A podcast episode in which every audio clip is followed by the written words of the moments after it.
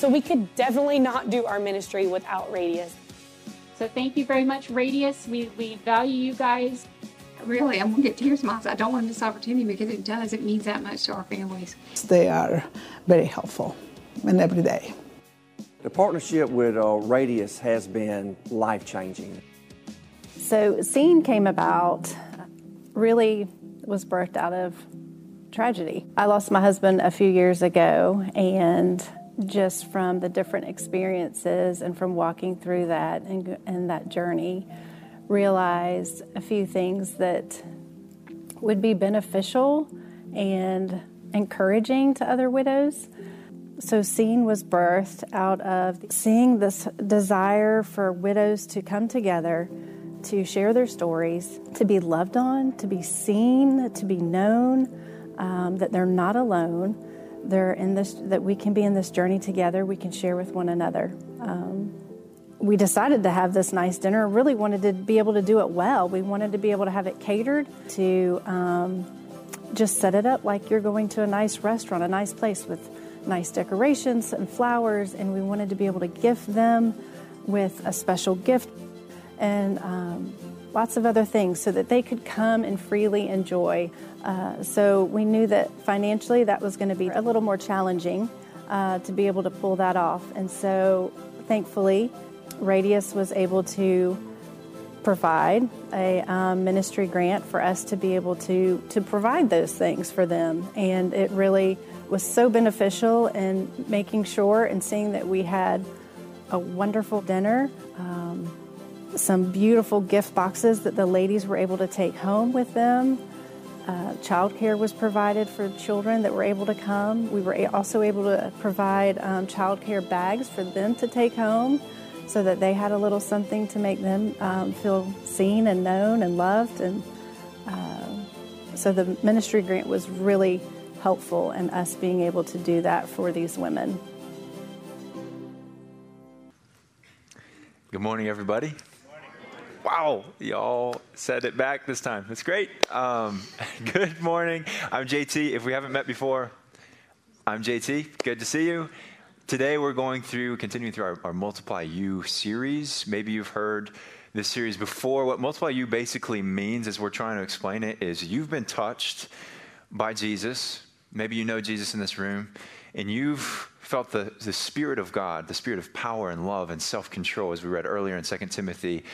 And you've felt the goodness, you've known the goodness of God, so you want to give that to somebody else. And so we're discussing how we actually do that. And so we're going to talk about that and read today in 2 Timothy chapter 3 the most important verses in the Bible about the Bible. So let's read them together. This is a guy named Paul writing to his spiritual son named Timothy. And he says this He says, But as for you, Timothy, Continue in what you have learned and have firmly believed, knowing from whom you learned it, and how from childhood you have been acquainted with the Holy Scriptures, or the sacred writings, which are able to make you wise for salvation through faith in Christ Jesus. So, so just to start us out this morning, here's, here's what Paul is saying to Timothy.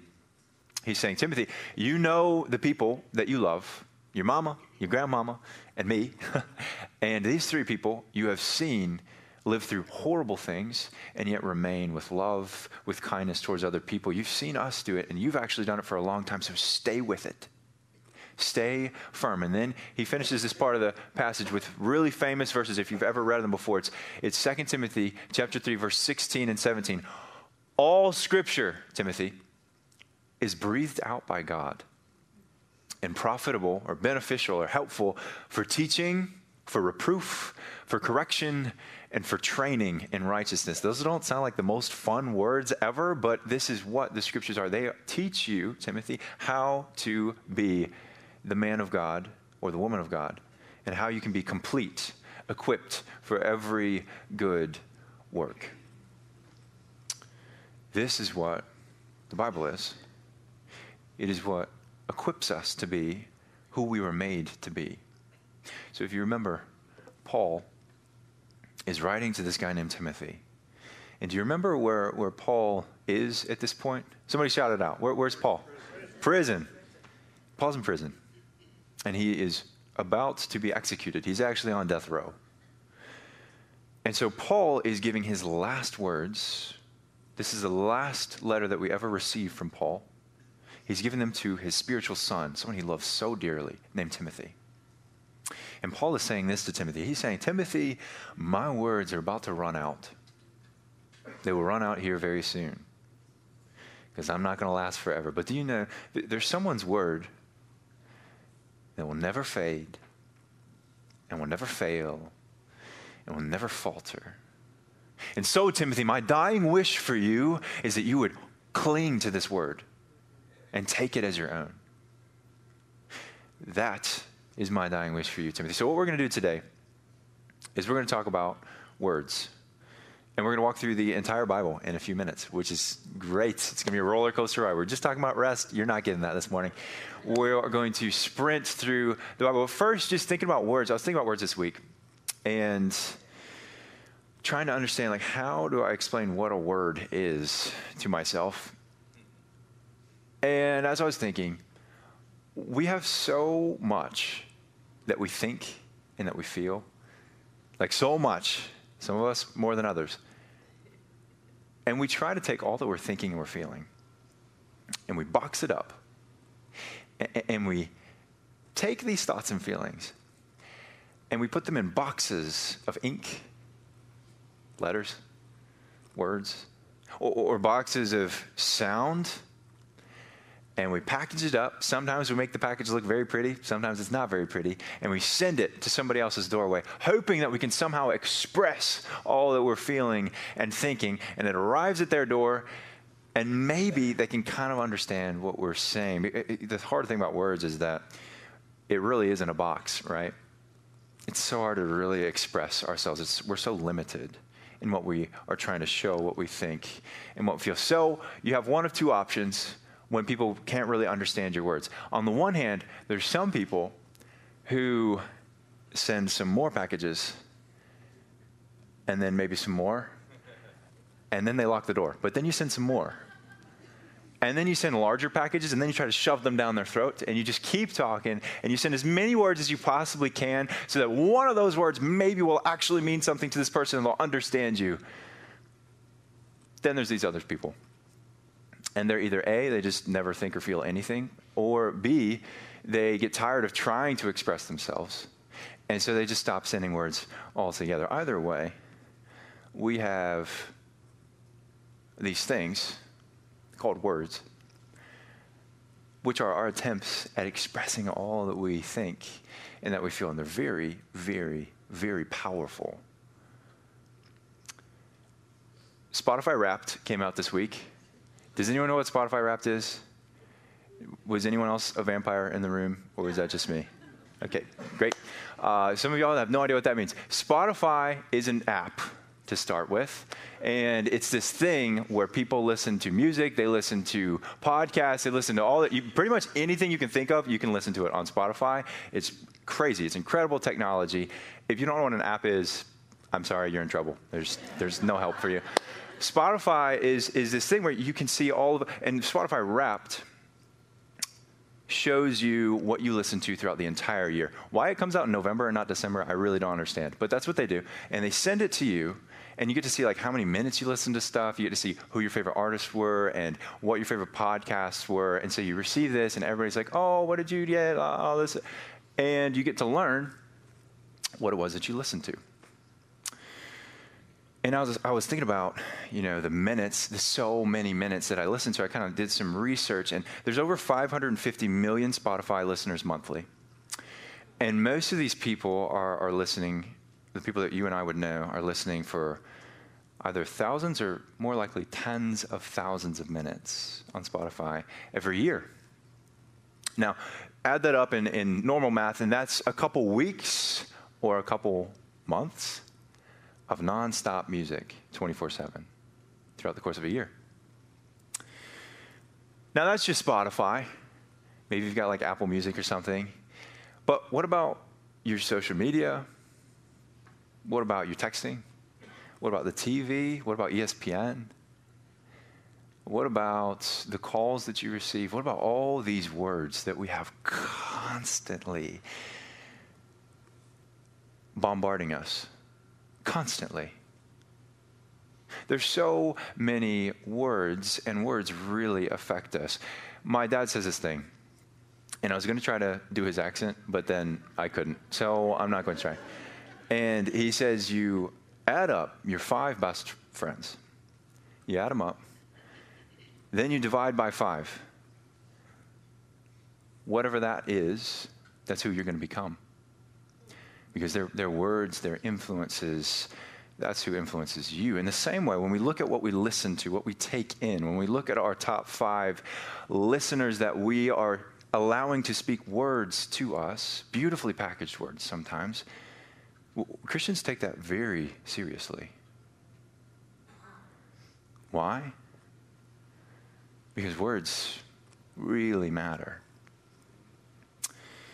You know, the, the, the God of the Bible takes words more seriously than any other worldview, any other religion, any other philosophy out there, and it's just not close. In fact, the people of God, the followers of God, were known by everybody around them. Do you know what they were known as? They're called the people of the book. The Jews have always been called the people of the book because they cared about the words of God. And so they studied these words day and night. You know what God actually calls himself in John chapter 1? God says that he is the Word. Words are so incredibly significant. So, what we're going to do today is we're going to talk about, I, I think, maybe one of the reasons that we struggle to engage with the Word of God, with, with this thing, is because there's so many other really pretty words out there. And they're really well packaged and they look great and they are great, and we can enjoy them. But what I want to argue today is that there is no word that is nearly as beautiful or as terrifying as this word. None that come close. So, we're going to walk through the entire Bible and we're going to talk about the Word of God. And so, we're going to need to pray before we do that. Father, I just thank you for the gift of your word. And we pray, Lord, that you would give us a hunger for your words before anyone else's. For your words, Father. And Lord Jesus, as we receive a hunger for your word, I, I do, I just pray that you would starve our appetites for other words, that we would long for you day and night. So, Lord, bless these simple words that I have trying to communicate who you are. Pray this in the name of the word. Amen. All right, here we go. Are you strapped in or what? Here we go. Creation from the very start of the Bible. John chapter 1 kind of summarizes creation. Do you know what John says in chapter 1? In the beginning was the Word. Y'all are doing great. Come on. In the beginning was the Word, and the Word was with God. And the Word was God. He was in the beginning with God. Do you think John is trying to, to, to, prove a point here? He goes on to say, you can see it, you can read it up there. All things were made through him. And apart from him was not anything made that was made. And in him was what? Life. life. And the life was the light of men. Now, what is John trying to communicate from the very start? What's he saying about the beginning of all the world? What he's trying to say is that the Word of God is life. And the Word of God is life itself.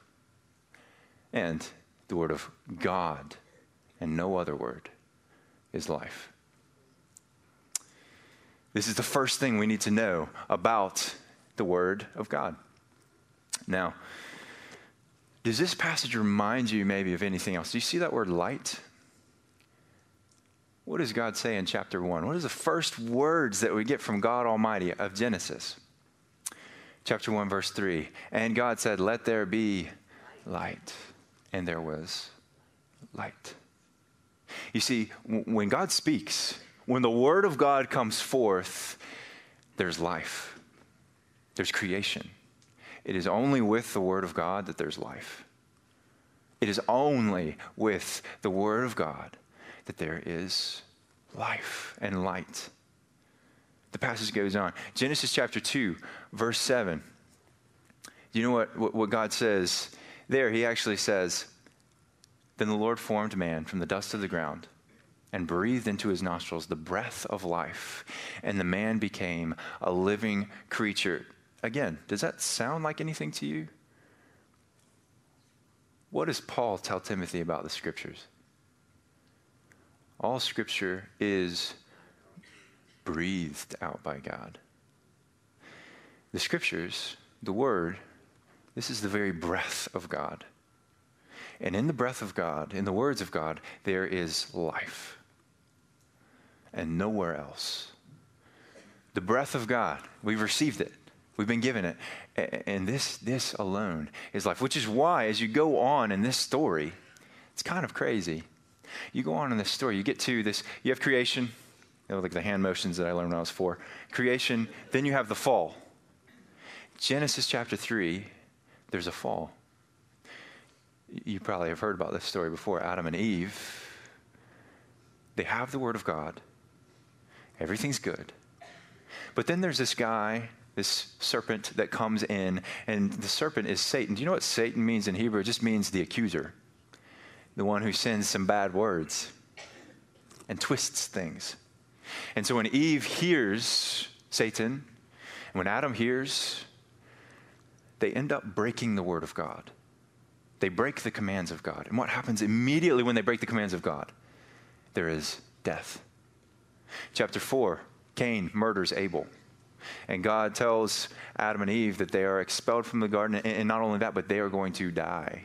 When the word of God is broken, when the word of God is not there, there is death there is uncreation. And there's only creation and life when the Word of God is present. And yet, even then, even after Adam and Eve break the Word of God, God is not done speaking. Amen.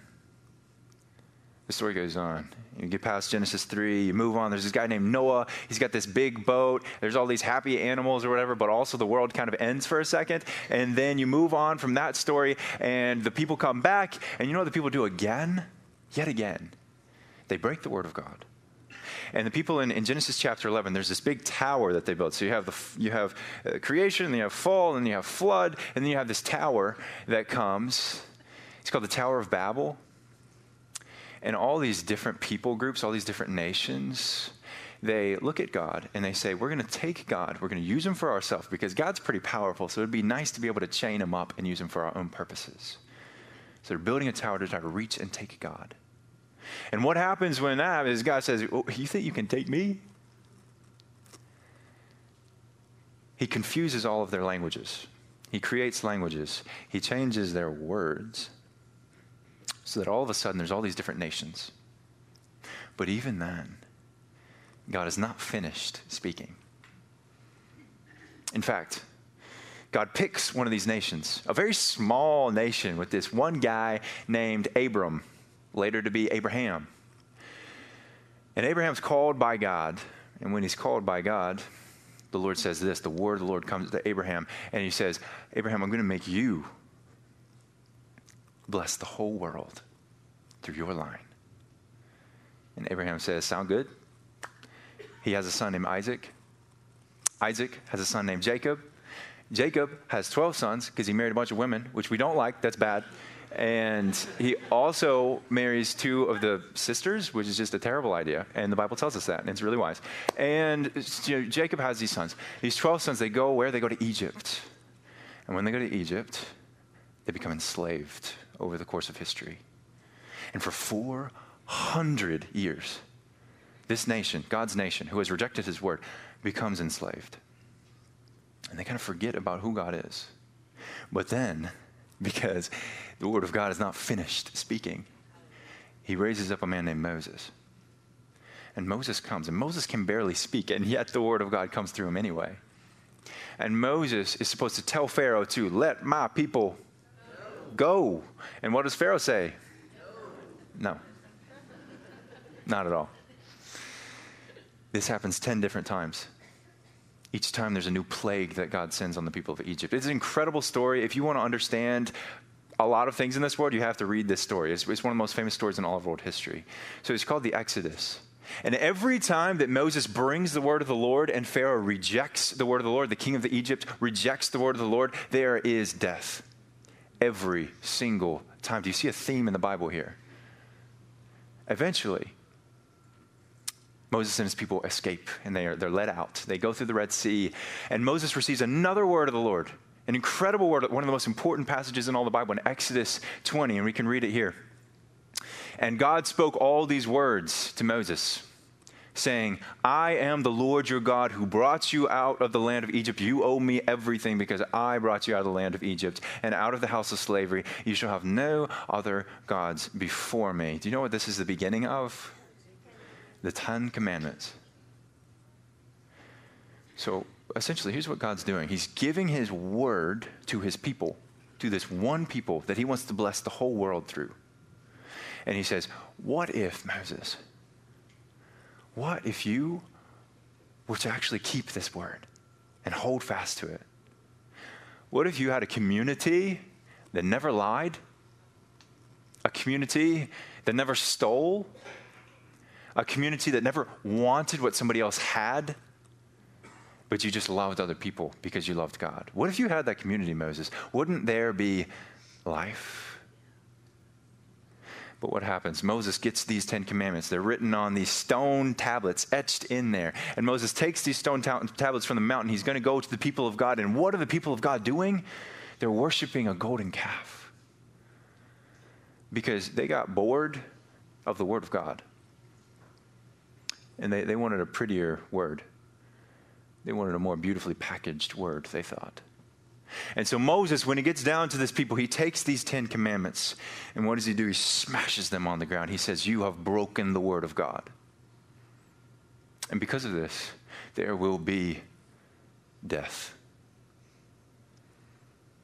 But even then, God has not finished speaking.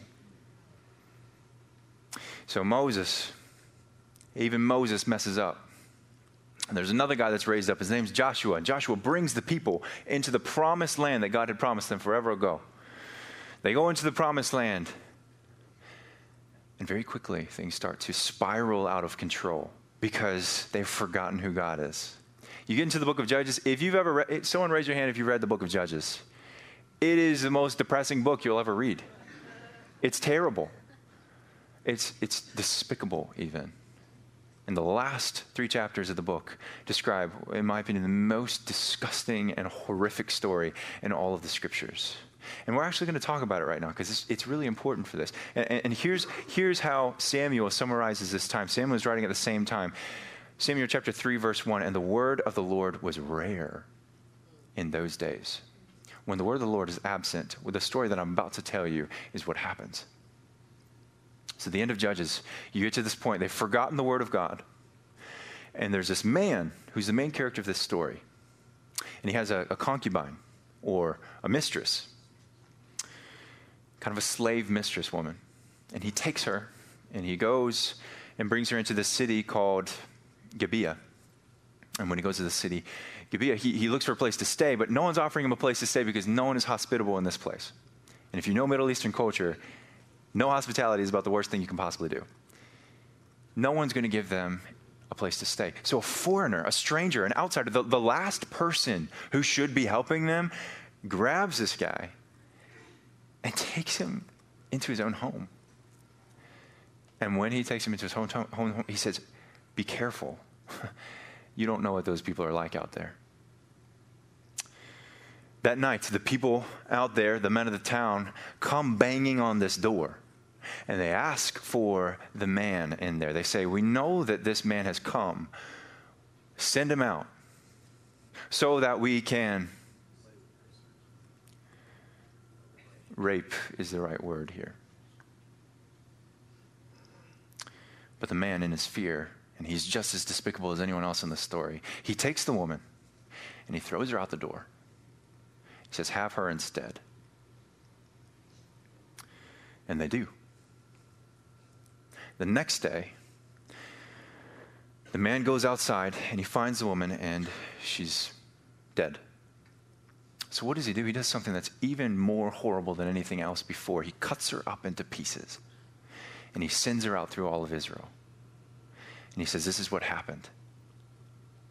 And when Israel sees this, something clicks. Because sometimes when we're away from the Lord for a long time, it takes us a moment of absolute evil or just absolute darkness to realize that we need the light. And so the people of Israel say, This has never happened in all of Israel before. We've got to fix something about this. And so, you know what they do? They ask for a king. And so, this man named Samuel, who the Lord raises up for his people, Samuel finds a king. And funny enough, the people choose this man named Saul. He looks great, he looks the part. He's actually from the very same city, Gibeah, where this atrocity was committed. It's funny how sometimes when we think we're escaping from our evil, we actually go back to the very same city and just try something a little bit different. They take this, this man named Saul, and very quickly we learn what about Saul? He, he loses the word of God quickly. And so Samuel says this in 1 Samuel chapter 15 the word of God came to Samuel, and God says, I regret that I've made Saul king. For he has turned back from following me and has not performed my commandments. In other words, Samuel has not performed my word. Or Saul has not performed. And so Saul is taken away from his kingship. But the Lord is not done speaking. And so he raises up another person, another king. And what's his name? David. And David comes to the throne, and David's going to do the word of the Lord. In fact, David is so excited about the word of the Lord. Have you ever read the Psalms? He loves the word of God. Psalm 19. And when David comes to the throne, he's promised by God. In 2 Samuel chapter 7, he's promised a throne, a kingdom that will last forever. But even David, do you remember what he does? David murders a friend and takes his friend's wife for his own. David snaps, he breaks the word of God. And even David cannot fulfill the word of God it seems hopeless at this point. If you're reading through the scriptures, it feels hopeless. All these promises of God, but we can never hold on to the word. And what happens for the next several hundred years is that over and over and over again, kings are raised up and then they fall. Kings are raised up and then they fall. There's a northern kingdom, there's a southern kingdom. Maybe you know these two. One becomes Israel, one becomes Judah. The northern kingdom is destroyed pretty quickly because they split. And then there's one more kingdom on the bottom. It's Judah, the capital of Jerusalem. And even Judah, they turn away from the Lord and they fall. Because where the word of God is, there is life. And where it's absent, there's death. So Judah falls, and Judah is destroyed and taken into captivity. But even then, the Lord is not finished speaking. And the Lord keeps raising up prophets. Maybe you see it in the back of the Old Testament. The prophets are the people who speak the word of God. And one of these prophets, he's named Jeremiah, which is my name. And Jeremiah comes up and he says some of the most beautiful verses in all of the scriptures. It's in Jeremiah chapter 31. Here's what he says Behold, the days are coming, declares the Lord, when I will make a new covenant and that verse goes on to say, not like the old covenant that you broke, this one will be unbreakable. And in this covenant, I will put my law within them and I will write it on their hearts. It's like, it's like our hearts are stone tablets that are so heavy and so hard, but He writes in on the stone tablets of our hearts His own word so that we can have life. And I will remember their sins, everything that you've ever done wrong, I will remember it no more. This is a promise from God. So then the Old Testament finishes up. The last prophet, his name is Malachi, which is the name of my younger brother because my parents didn't want to have any more kids. So that was it. And Malachi is the last person in the Old Testament. Guys, we just went through the whole Old Testament. How are we feeling? Wow, that was underwhelming. Okay, uh, Malachi finishes out the Old Testament. And after Malachi, there's 400 years of silence. 400 years where the Word of God does not speak and it feels like He is finished. But then, there's a voice that cries out in the wilderness. John the Baptist comes and he says, Somebody's coming who's going to do all the things that we always wanted him to do. And then Jesus Christ is born. And all the prophets who had said all those things, when Isaiah had said, Unto us a child is born, and to us a son has been given, there's this guy named Jesus that comes. And here's what John chapter 1, verse 14 says about this time. So the Word became human. The Word became human. All of the scriptures of the Old Testament, all of this became human because this is what teaches us how to be complete as a man or woman of God. This is what teaches us how to be human. He became what we were always meant to be. And He came to dwell with us in our home. He left His, and He was full of unfailing unfailing, though we failed so many times in our love, he was full of unfailing love and faithfulness. And we have seen his glory, the glory of the Father's one and only Son. We've seen it. And so Jesus walks on this earth, and when he walks on this earth, he does things that nobody has ever done before. And he says hard things because the Word of God confronts. And he says beautiful things. And he's amazing. But what happens to the Word of God? He's rejected. In fact, this little baby, they throw him up on a wood slab called the cross because they can't take the Word of God. It's too much. They throw him up on the cross, and then you know what they do when they throw that man up on the cross? They break the Word. Yet again, we broke him again all of that. God spoke for so long. And they broke him on the cross. And you know what the last words of Jesus were? It is finished. And you would expect that that's all that God has to give us, right? He's done speaking. That's it. He gave us everything He had. But even then, God was not finished speaking. And so what happens? when Jesus comes in contact with death, when, when Satan tries to take down this word, it, it finds that Jesus is a little bit different than we are. Because Jesus is not boxed in like the words that we understand. In fact, Paul says this to Timothy. We read it a couple weeks ago. You know what he says about the word? But Timothy, the word of God is not bound. The word of God is not bound. So when death comes at Jesus, you know what it finds? It finds life. Here's the thing when you have darkness in a room, you can't shine darkness into a room. Darkness is just the absence of light. You can't make darkness. So when light and darkness are together, light wins. When life and death are together, death is just the absence of life. You can't create death, death only takes life. But what if death meets life that is eternal? What if death meets life that never ends and never even began? Death is gone. And what if the word of Satan, which is meant to accuse and meant to make us less than we were meant to be, what if that comes in contact with an eternal word? And what if Jesus is up with God because he was raised to life and he's sitting at the right seat of the Father and Jesus is speaking a better word with his blood than Satan has ever spoke? So if you, if you believe, here's, here's, here's the practicality behind this. If you believe, it's as if everything that Jesus did is yours. Because when Jesus became human, he married the eternal word that has always been kept and perfect to us and put us together.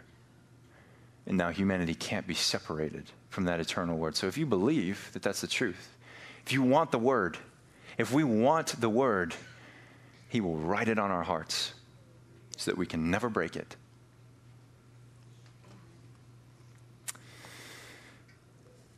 the story goes on a little bit more because God keeps speaking. And we'll wrap up thinking about Acts chapter 2. Acts chapter 2 comes. Jesus says, You need to be given the spirit of truth. You need to be given the spirit. You need my spirit within you. So Jesus sends the Holy Spirit to us. And when you have the spirit of Jesus in you, you have the word of God within you. And you know what happens when Pentecost comes? It's that day in Acts chapter. You know what happens immediately when it comes? Everybody goes out and they preach the word of God.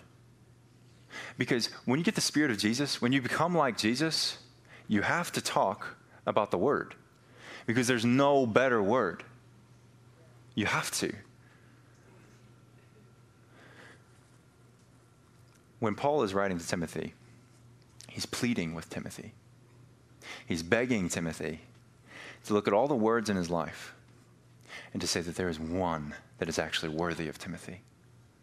And he's saying this to Timothy. He's saying, Timothy, you want to express so much, but you can't ever express yourself in these little words, these little boxes that you've got. But there is a word where you can be fully all of who you were created to be, and that's in Jesus.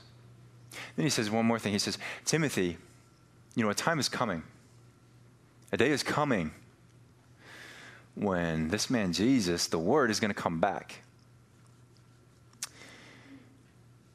And when Jesus comes back, there's going to be a book that's opened. And if your name is written in that book, if you have the Word of God in you, if you're with the Word of God, then you'll be raised to new life. And if you don't, Timothy, then you can stick with your little boxes and you can stick with your little words, and eventually you'll end up in Gibeah, in hell. So, Timothy, don't you dare get bored of the Word of God. Don't you dare get bored with the Word of God. Why? Because the Word of God has never gotten bored with you. And you are far less interesting. So here's my plea to you, Timothy. Don't waste your words. And don't waste your breath. Because it is His breath and His life the Word of God is life. Amen. Let us pray.